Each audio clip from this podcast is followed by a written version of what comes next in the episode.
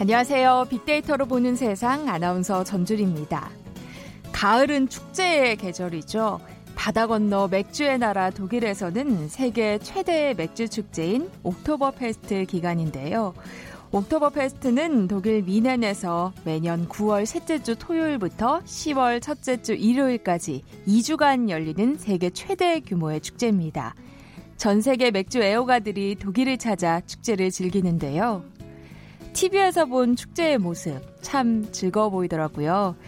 양손에 맥주잔을 산더미처럼 끼우고 가는 종업원들의 모습도 신기했고요. 여기저기서 이어지는 건배 소리 정말 자유롭게 느껴졌습니다. 그리고 오늘은 이런 생각을 해봤어요. 이 문 대통령이 유엔 총회 기조 연설을 통해서 유엔과 모든 회원국들에게 한반도의 허리를 가로지르는 비무장지대를 국제 평화지대로 만들자는 제안을 했는데요. 비무장지대에서 열리는 자유와 평화의 축제. 뭐 아직은 먼 얘기 같지만 이 머지않은 미래에 우리에게도 이런 자유의 축제, 평화의 바람이 불어왔으면 하는 기대를 가져봤습니다. 그리고 김정은 위원장이 11월 부산에서 열리는 한 아세안 특별 정상회의에 참석할 가능성에 대한 보도가 나왔죠. 이 북한에서는 부산을 비롯해 남한의 도시에 대해서 얼마나 알고 있을까요? 잠시 후 북한을 부탁해 시간에 이 남북한의 지명 살펴보겠습니다. 또 이어지는 빅데이터 창업 설명서 시간에는 새우 요리 전문점 창업과 성공 비법 살펴볼게요. 자, 오늘도 빅퀴즈 문제 드립니다. 오늘 부산을 비롯한 도시 얘기 나눠볼 텐데요. 부산을 대표하는 명소 중에 특별한 시장이 있죠. 국제시장, 뭐 부평 깡통시장과 함께 부산을 대표하는 전통시장으로 한국의 대표적인 어시장입니다. 부산 여행을 갈 때 한 번씩 찾게 되는 곳, 회를 비롯한 다양한 해산물을 만날 수 있는 이 시장은 어딜까요? 보기 드릴게요. 1번 노량진 수산시장, 2번 남대문시장, 3번 평화시장, 4번 자갈치 시장. 네, 오늘도 당첨되신 두 분께 커피와 도넛 모바일 쿠폰 드립니다. 휴대전화 문자 메시지는 지역번호 없이 샵 9730, 짧은 글은 50원, 긴 글은 100원의 정보 이용료가 부과됩니다. 방송 들으시면서 정답과 함께 다양한 의견들 문자 보내주세요.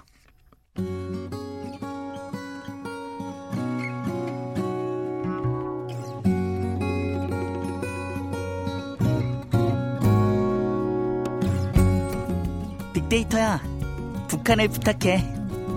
빅데이터야, 북한을 부탁해.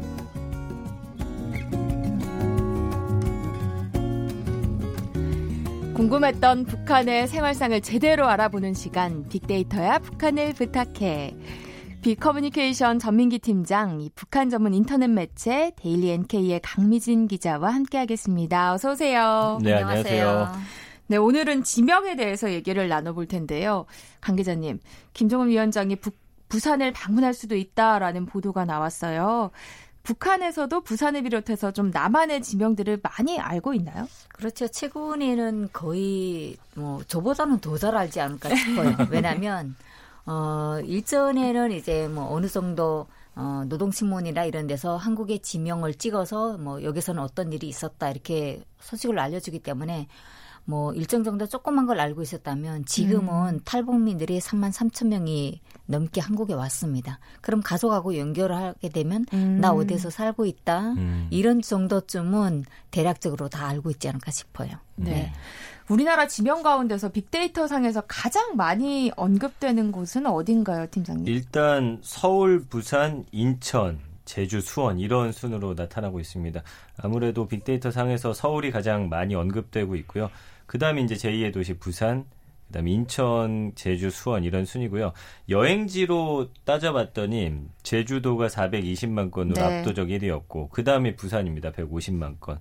그다음 서울, 경주, 강릉, 여수거든요. 음. 그래서 두 개를 좀 종합해 봤을 때 서울, 부산, 제주 이 세 개의 도시가 가장 많이 어, 우리 국민들 사이에서 언급이 되고 있다 이렇게 좀 볼 수가 있겠습니다.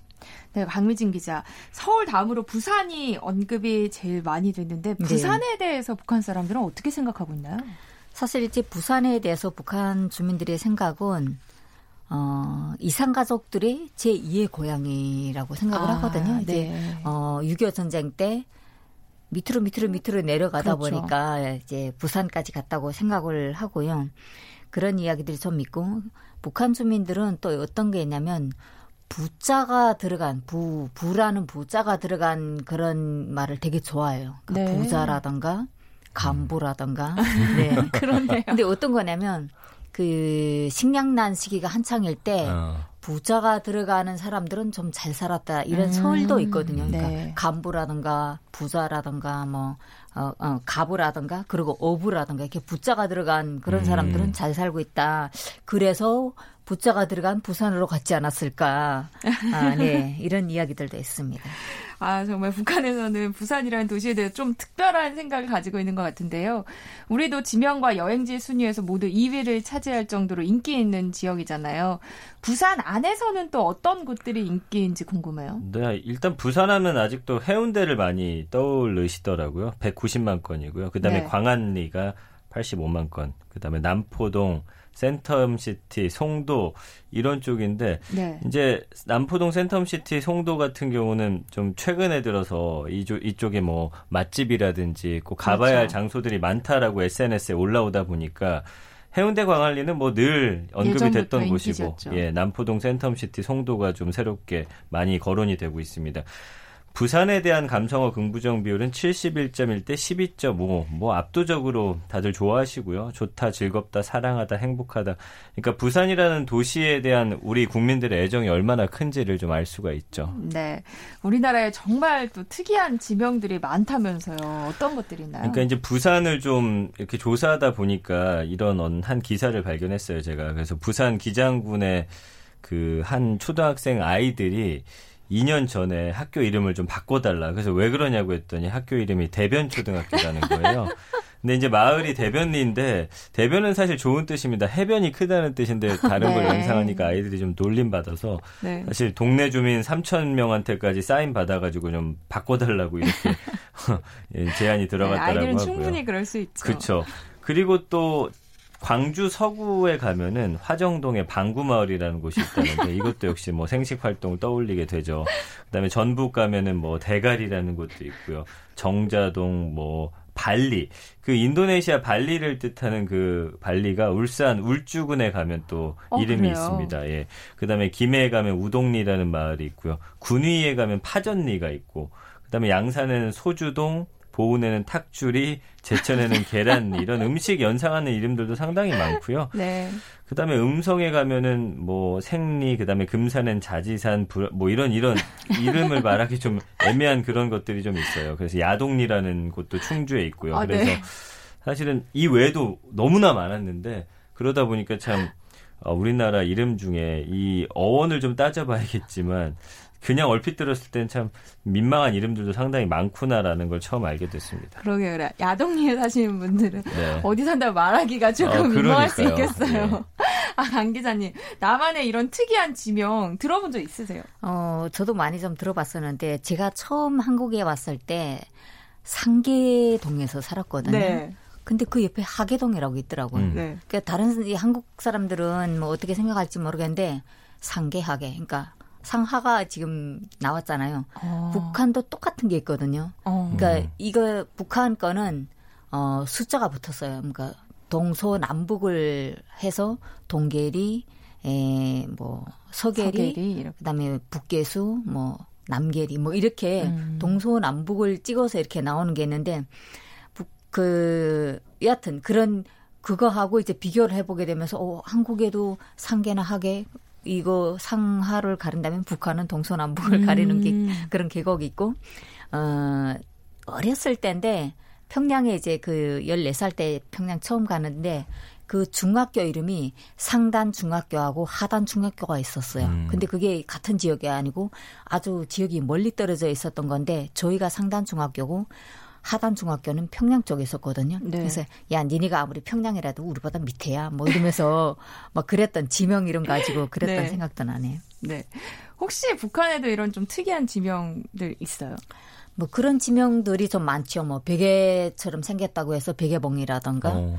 네 어. 그런 여러 가지 지명들을 꼽아보면 어, 뭐, 강 안쪽에 자리 잡은 마을이라 해서 강안이라고 한다던가 뭐 음. 이렇게, 어, 지명에 따라서 이전과 좀 다르게 좀 많이 바꿔지긴 하지만 좀 특별한 그런 직업들도 좀 많죠. 네. 전민기 팀장님, 이번에는 네. 우리나라를 대표하는 도시 이름의 유래와 역사에 대해서 좀 알아봤으면 해요. 먼저 서울부터 볼까요? 과거에는 이제 위례성이나 한성, 한산, 한양, 양주, 남경, 한성, 경성 이렇게 불려져 왔죠. 그러니까 지금 서울이라는 이름의 유래는 굉장히 다양한 설들이 있는데 그중 가장 유력한 설이 신라 초기의 도읍지자 국명이었던 설아벌, 이 서야벌이라는 단어 자체가 한 나라의 어떤 수도를 지칭하는 그런 단어로 사용됐고 시간이 지나면서 이제 서울로 변형됐다라는 설이더라고요. 그러니까 우리가 서울에 이렇게 많은 사람들이 살고 있고 저도 서울에 살고 있지만 설이잖아요. 네. 음, 왜 서울인지도 지금 명확히 알 수 없는 좀 안타까운 일이긴 한데 어쨌든 이 어, 고서나 이런 역사적인 책들 봤을 때는 설아벌이 아마 서울이 됐다라는 설이 가장 좀 유력한 것 같습니다. 그러면 대구, 울산, 부산은 어떻게 지어진 이름인가요? 대구 같은 경우는 이제 뭐 달구벌국, 다벌국, 뭐 이런 달불성, 달구벌 이런 달자가 들어간 이름으로 꾸준히 불려왔더라고요. 그래서 네. 현재 대구라는 이름은 통일신라 경덕왕 시절에 달구 화현이라는 곳이 이제 한자가 대구현으로 개칭이 되면서 이제 처음으로 등장하게 돼요. 네, 이때부터 대구로 불렸다라고 하고요. 네. 울산 같은 경우는 이제 과거에 우시산국, 구라화, 하곡, 울주 뭐 다양한 이름으로 불렸는데 현재 울산이라는 이름은 삼한시대 이 지난해 12개 나라 중 한 곳이었던 우시산국에서 유래가 됐다. 울산, 우시산국 뭐 약간 비슷비슷하잖아요. 네. 그리고 부산 같은 경우는 이제 과거에 여기도 이제 하나의 국가였죠. 동로국, 거칠산국, 뭐 동래현, 동래군. 현재 부산이라는 이름은 태종실록 지리지에서 처음 등장했는데 실제로 이제 널리 사용된 건 동국 여지 승남에서 부산이 사용됐고요.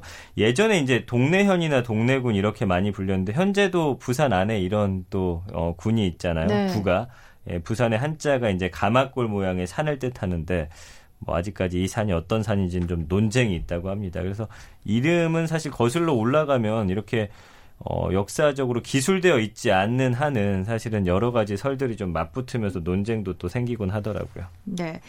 강 기자님, 북한에서는 지명에 대한 노래가 있다면서요.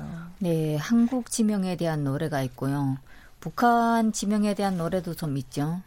이제 뭐 한국 지명에 대한 노래는 이제 제가 잘 생각은 나지 않는데 한뭐 20, 30대 때 한창 네. 유행이 됐었는데 뭐 평양에서 서울까지 택시로 반나절 뭐 땡땡땡 이렇게 들여 나가는 건데 네. 되게 흥겹게 불렀던 노래가 있고요. 네. 북한 같은 경우는 지명을 이제 뭐 따로 한 게 아니라 그고 김일성 주석이 뭐 혁명 활동 뭐 그걸 해가지고 그 전체적인 지명을 어, 노래로 엮어서 각 들리는 곳마다 지명으로 한게 있어요.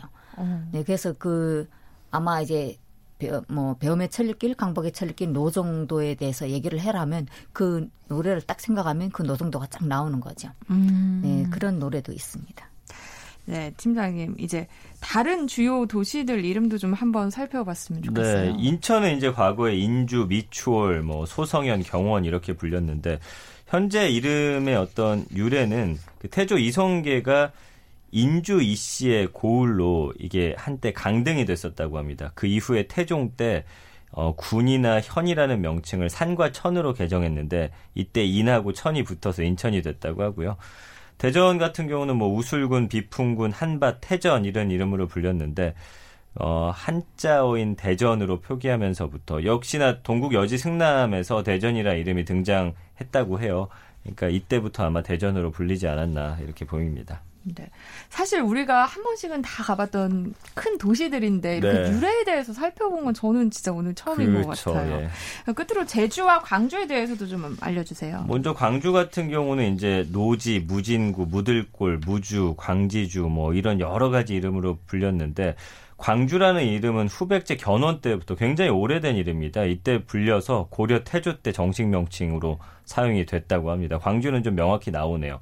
제주 같은 경우는 이제 뭐 어, 탐나, 동영주, 섬나 뭐 이런 이름인데 어, 현재 제주라는 이름은 물 건너에 있는 고을이라는 의미로 고려 고종 때부터 사용이 돼 왔거든요. 그러니까 사실은 지금 너무 휙 지나가긴 했지만 어디 도시 찾아가실 때 이 지역의 이름 어떻게 만들어졌는지 네. 그다음에 우리 서울 살고 있는 동 같은 경우도 다 찾아보면 이름에 유래가 있더라고요. 그래서 어. 내가 사는 곳의 어떤 이 유래 정도는 좀 알고 있으면 좋지 않을까 생각해봤습니다. 네. 아, 제주에 대해서 지금 알려주셨는데, 북한 사람들도 제주에 대해서 좀 알까 궁금하네요. 어, 많이 알려져 있죠. 이제 그 어, 최룡해 전 청년동맹 비서 당시 어, 재직 때 이제 제주도에 왔다 가서 그 이후에 이제 처벌을 받았기 때문에 제주도는 상당히 이제 잘 알려져 어. 있고요. 한반도의 남방 지역이라고 남방 가일이 된다고 이제 음. 구- 귤이 되잖아요. 네. 그렇게 알고 있고 제주도 사람들은 한국말을 쓰지 않고 다른 말을 쓰고 있다 음. 이런 얘기 정도는 알고 있어요. 아, 네. 한국말을 쓰긴 하죠. 그죠. 제주 사투리가 네, 워낙 그쵸. 사투리를 또 많이. 다르니까 그렇게 알고 있군요. 네, 지금까지 빅데이터야 북한을 부탁해 이 빅커뮤니케이션 전민기 팀장, 북한 전문 인터넷 매체 데일리 NK의 강미진 기자와 함께했습니다. 고맙습니다. 네, 감사합니다. 감사합니다. 네, 잠시 정보센터 헤드라인 뉴스 듣고 돌아오겠습니다. 농림축산식품부는 오늘 오전 인천시 강화군의 양돈 농장에서 아프리카 돼지열병 추가 의심 신고가 들어왔다고 밝혔습니다. 정밀 검사 결과는 오늘 밤 늦게 나올 예정입니다. 아프리카 돼지열병이 경기 북부를 중심으로 확산하는 가운데 매몰 처분된 돼지가 2만 마리를 넘은 것으로 집계됐습니다. 돼지고기 도매 가격은 상승세입니다. 문재인 대통령이 유엔 기조연설을 통해 비무장지대를 국제평화지대로 만들자고 국제사회에 제안했습니다. 트럼프 미국 대통령은 유엔 총회 연설에서 북한의 엄청난 잠재력을 거론하며 북한은 이를 실현하기 위해 비핵화를 해야 한다고 말했습니다. 조국 법무부 장관이 오늘 고 이상돈 검사가 근무하다가 순직한 대전지검 천안지청을 찾아 취임 뒤 두 번째 검사와의 대화를 진행하고 있습니다. 지금까지 헤드라인 뉴스 조진주였습니다.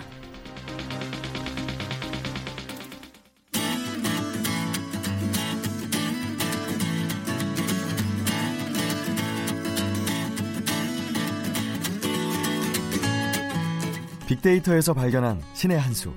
KBS 일라디오 빅데이터로 보는 세상. 빅데이터 창업 설명서. 소셜 분석을 통한 소상공인 투자 전략을 소개하는 시간 빅데이터 창업 설명서 이 창업 컨설턴트 창업피아의 이홍구 대표와 함께합니다. 어서 오세요. 네, 안녕하세요. 네, 대표님 먼저 빅퀴즈 다시 한번 네, 부탁드릴게요. 그럴게요. 자, 부산을 대표하는 명소 중에서 이 특별한 시장이 있습니다. 국제시장, 부평 깡통시장과 함께 부산을 대표하는 전통시장으로 한국의 대표적인 어시장입니다. 아, 부산 여행을 갈 때 한 번씩 꼭 찾게 되는 곳. 어, 회를 비롯한 다양한 해산물을 만날 수 있는 이 시장, 예, 과연 어딜까요? 1번 노량진 수산시장, 2번 남대문 시장, 3번 평화시장, 4번 자갈치 시장입니다. 네. 아, 저는 이곳에 네. 가서 항상 회 백반을 먹거든요. 제가 오, 좋아하는 횟집이 있는? 곳이에요. 어, 얻어먹어서 잘 모르죠. 아니에요. 농담이고요. 아닌데, 네. 네. 정확한 가격은 말씀드리지 않겠습니다. 네. 아주 비싸진 않아요. 5만 원 이하였던 맞아요. 기억이 납니다. 네, 저도 그쵸? 가본 기억이 네. 있습니다. 네. 네, 정답 아시는 분들은 저희 빅데이터로 보는 세상 지금 바로 문자 보내주세요. 휴대전화 문자 메시지는 지역번호 없이 샵 9730, 샵 9730입니다. 이 짧은 글은 50원, 긴 글은 100원의 정보 이용료가 부과됩니다. 오늘은요, 새우 요리 네. 전문점 창업 아이템과 성공 전략이에요. 어, 어, 네네. 지금 새우가 제철 아닌가요? 그렇습니다. 벌써 이제 서쪽이 들썩들썩합니다. 제가 봤을 때 이제 주말에는 아마 서쪽으로 가, 저도 가거든요. 네, 네. 서쪽으로 가서 난리 날 것 같은데 새우가 뭐 말씀하셨다시피 딱 제철입니다. 9월에서 12월인데요. 이게 이제 봄에 서해 이 얕은 바다로 나와서 산란을 하고 이제 가을 요맘때죠. 깊은 이제 바다로 나가서 이때가 이제 가장 살이 이제 뭐 이제 통통 오르고 제일 맛있는 어, 때인데요. 네. 음, 벌써 이제 그 인터넷상에는 이 대하 축제라는 검색어가 뭐 검색량이 어마어마합니다. 이게 한 달, 그러니까 지난달 모바일 검색량이 17만 4,300건 정도가 일어날 정도로 이렇게 수치를 말씀드리면 잘 모르실 텐데 음. 치킨이라는 단어가 한 달에 한 30만 건 일어나거든요. 그게 어마어마한 숫자예요. 그렇죠. 네, 근데 이제 대하 축제가 벌써 17만 4천 건 정도 일어났는데 이제 새우로 이제 창업을 요즘에 하시는 분들이 있는데 이게 이제 비수기가 있느냐 없느냐 이제 이런 것도 굉장히 중요하거든요. 그래서 그동안 1년간에 새우 요두 글자를 어, 키워드 검색량을 저희가 봤는데 역시 뭐 9월 달에는 7만 3,800건 정도가 일어나요. 모바일만. 네. 근데 나머지 계절들은 이제 4만 건 정도. 근데 이, 이게 이제 표를 어, 우리 청취자분들은 못 보시겠지만 거의 뭐 일직선에 가까워요. 그러니까는 7월이 유독 아니 8, 9월이 유독 잘 된다는 거고 나머지 계절은 거의 어, 비슷하잖아요. 네. 그래서 특별히 새우와 관련된 아이템은 음, 계절에 뭐 큰 변동 없이 어, 국민들이 좋아하는 아이템이다 이렇게 음. 보셔도 무관, 무방할 것 같아요. 요즘 흔히 유행하는 뭐 유행 아이템이 굉장히 많잖아요. 네. 근데 새우는 어 현- 이제 현실적으로 음. 새우 전문점 음. 이런 곳은 거의 못 보셨을 거예요. 저도 한 번도 가본 적이 그러니까 뭐 횟집이나 전- 네. 뭐 해산물 요리 전문점 이런데 이제 이렇게 새우가 좀 있지만 네. 어 약간 사이드 메뉴처럼 있잖아요. 근데 새우를 특히 좋아하시는 분들이 있거든요. 음. 그러면 이제 새우를 좋아하시는 분들은 요, 요 새우 전문점에서 다양한 요리를 좀 만들어 놓으면 어 좋을 것으로도 예상이 돼요. 네. 그럼 새우의 인기가 어느 정도인지 네. 수치로 좀 알려주세요. 저희가 그 새우와 관련된 SNS 연관어를 저희가 봤는데요. 어, 지난 한 달간입니다. 역시 1위가 축제. 네, 음. 새우 축제라는 거죠. 네. 2위가 2위가 대하. 이 대하 좋아하시는 분들 굉장히 많죠. 3위가 남당항이에요. 이 홍성의 남당항이라는 곳이 있는데 이제 축제가 시작이 됐습니다. 그래서 홍성 남당항이 8월 20, 여기 좀 일찍 시작해요. 8월 24일부터 11월 3일까지 하고, 무창포가 9월 21일부터 10월 13일, 뭐 인천 소래포구가 9월 27일부터 9월 29일 이렇게 되는데, 요 이제 SNS 연관어에 그 지역의 이름이 조금 많이 나왔고요. 네. 5위가 여행, 그러니까 여행 가면서 새우를 먹겠다. 그래서 아까 제가 그렇죠. 말씀드린 대로 여행도 가고 가서 축제도 즐기고 새우도 맞습니다. 먹고 이런 맞습니다. 계획이 딱 보이네요. 네, 뭐 그래서 전어라는 단어도 올라오고 뭐 소금구이, 튀김, 또 안면도 뭐 가족 여행, 가을 여행 이런 것들이 음. 이 새우와 최근에 이제 새우와 연관된 어, 연관어로 어, 나타났습니다. 그리고 새우와 관련된 연관어 중에서는 뭐 튀김, 요리, 머리, 뭐 새우 머리 또 좋아하시는 분들 있거든요. 사실 네. 그거 안에 있는 거 뭐 조금 드시겠다고. 네. 그리고 뭐 구이, 파스타, 파스타에 꼭 새우가 들어가니까 라면 뭐 이런 연관어들이 음. 같이 올라왔습니다. 근데 앞서서 말씀해 주셨지만 새우 요리 전문점은 솔직히 네. 이렇게 흔히 볼 수 있는 건 아니잖아요. 맞아요. 그래서 이런 새우 요리 전문점에서 과연 어떤 새우 요리들을 팔까 궁금하거든요. 어, 새우튀김을 가장 많이 또 즐겨 드시잖아요. 네. 뭐 또 이렇게 또 술 드시는 분들은 새우튀김만 일부러 또 좋은 곳 찾아가시는 분들도 있거든요. 음. 요즘에 잘 되는 곳들을 봤더니 뭐 새우찜, 또 새우회, 어. 새우, 또 새우로 또 전을 만들어서 파는 곳도 있고요. 네. 뭐 칠리 새우, 간장 새우, 이 간장게장을 좋아하시는 분들이 많잖아요. 그래서 최근에는 간장 새우 전문점만 따로 특화를 시켜서 어 대학가들에서 인기를 끌고 있어요. 어, 네. 이게 이- 원래 이 간장게장이나 간장새우가 대부분 이제 40대, 50대 분들이 즐겨 드시는데 요즘에 젊은 층에서도 어, 우리가 치맥 있잖아요. 그러니까 새맥, 새맥이라는 단어로 아. 새우와 맥주 이래서 간장새우 전문점만 따로 특화를 시켜서 음. 만드는 분들이 있어요.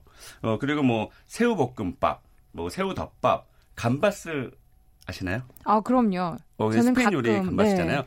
최근에 이 감바스의 키워드의 검색량이 엄청나게 늘어나고 있어요.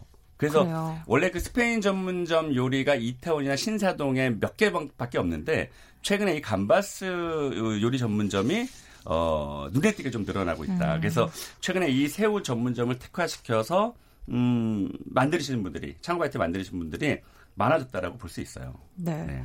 그러면 성공 사례들도 좀 살펴봤으면 좋겠어요. 그 하와이에 가면 그 유명한 새우 트럭이 있어요. 한번 음, 가보셨나요? 하와이를 못 가봤어요. 아, 못 가보셨어요. 그, 그 유명한 새우 트럭이 있는데 네. 그 새우 트럭을 약간 조금 벤치마킹해서 음, 이름도 굉장히 맛있어 보입니다. Hawaiian butter garlic shrimp. 음. 네, 일단 굳히면 어 이게 느낌 있게 나오시죠. 약간 음. 버터와 뭔가 고소한 맛과 버터와 약간 마늘과 네 그래서 어이 하와이에서 유명한 그 새우 트럭이 있는데 그것을 벤치마킹해서 한국에서 하고 있는데 네. 이게 굉장히 그 대학가에서 좀 잘 되고 있고요. 어 신사동에 가면 이 새우 덮밥 전문점, 새우 볶음 전문점에서 그냥 새우를 가지고 그러니까 어, 새우 볶음밥 그러면 음, 그냥 레스토랑에서 하는 사이드 메뉴 정도에 불과한데 새우와 관련된 볶음밥 전문점이 있어요. 네. 어, 그래서 새우를 좋아하시는 분들은 그 집 가서 먹는 분들이 굉장히 많고요. 뭐 새우만 새우 가지고만 이제 파스타를 하는 집도 있고요. 그래서 음. 새우만 따로 특화시켜서 요리를 만드는 그런 가게들이 음, 젊은 층에서 SNS를 타고 굉장히 유명해지고 있다라는 것이 어, 요즘 새우에 관련된 특징이에요. 음, 가격은 어느 정도 선일까요? 어, 새우 볶음밥 이제 제가 가본 곳도 네. 있는데 만 원에서 만 이천 원 정도. 음, 네. 근데 어 제가 자주 가는 집 중에 하나가 그 주- 중새우 그러니까 대하 음. 대하 튀김이 네 마리가 나오는데 2만 5천 원이에요. 엄청 비싸죠. 그렇네. 비싼 거예요. 근데 그 집이 이 튀김옷이 엄청 맛있어서 네. 어 모든 테이블에 그 새우 튀김이 올라가 있어요. 네 마리에 2만 5천 원 엄청 비싼 거거든요. 그러니까 저는 순간적으로 네 마리 이라고. 생각했어요. 그 얼마나 크지 이렇게 생각하시는데 굉장히 크지도 않아요. 네. 그냥 그냥 요리 전문점인데 네. 그 새우튀김 유명해서 다른 요리보다도 그 새우튀김을 먹기 음. 위해서 가는 손님들이 굉장히 많아요. 매니아를 약간 공략하는 거고. 그래서 이 새우튀김 하나만 정말로 잘해도 음. 분명히 줄 서는 가게를 만들 수 있다 라는 아. 게 어, 이번에 이거 이- 저희 시간 준비하면서 그런 네. 결론을 또 얻었어요. 네. 어 그러면은 새우 전문점은 어떤 상권에서 장사를 해야 할까요? 어, 일단 주택가도 굉장히 잘 되고요. 최근에 이제 그 집에서 이렇게 기름 냄새 나는 걸 싫어하는 분들이 많으세요.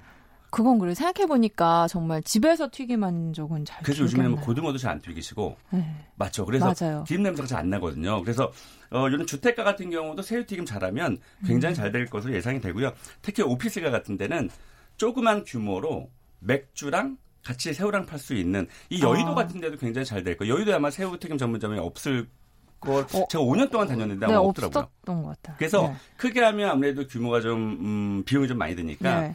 한 50평방미터 그게 이제 옛날로 얘기하면 15평 정도 되거- 되거든요. 네. 그래서 약간 현대식의 모던한 풍으로 만들어서 집에 가기 전에 튀김과 맥주 한 잔 마시면 굉장히 좋을 법한 음, 그런 아이템으로도 만들 수 있고요. 네. 또 시내 중심가라든지 아까 말씀드렸지만 이 대학가 감바스라든지 뭐, 네, 네. 맞아요. 20, 20, 30대 이 분들이 어, 일단 휴대폰으로 찍어서 어, 인스타그램이나 뭐 페이스북이나 뭐 블로그나 이런 데 이렇게 날리기 때문에 그 20대를 좀 겨냥해서 만들면 조금 빨리 소문이 날 수 있다는 점에서는 대학가도 공략해 볼 법합니다. 네. 창업 비용은 얼마나 들까요? 네, 작게 하면 뭐, 음, 뭐 보증금과 권리금을 제외하고 시설비가 한 5천만 원 정도에서 한 1억 원 정도 가량 들고요.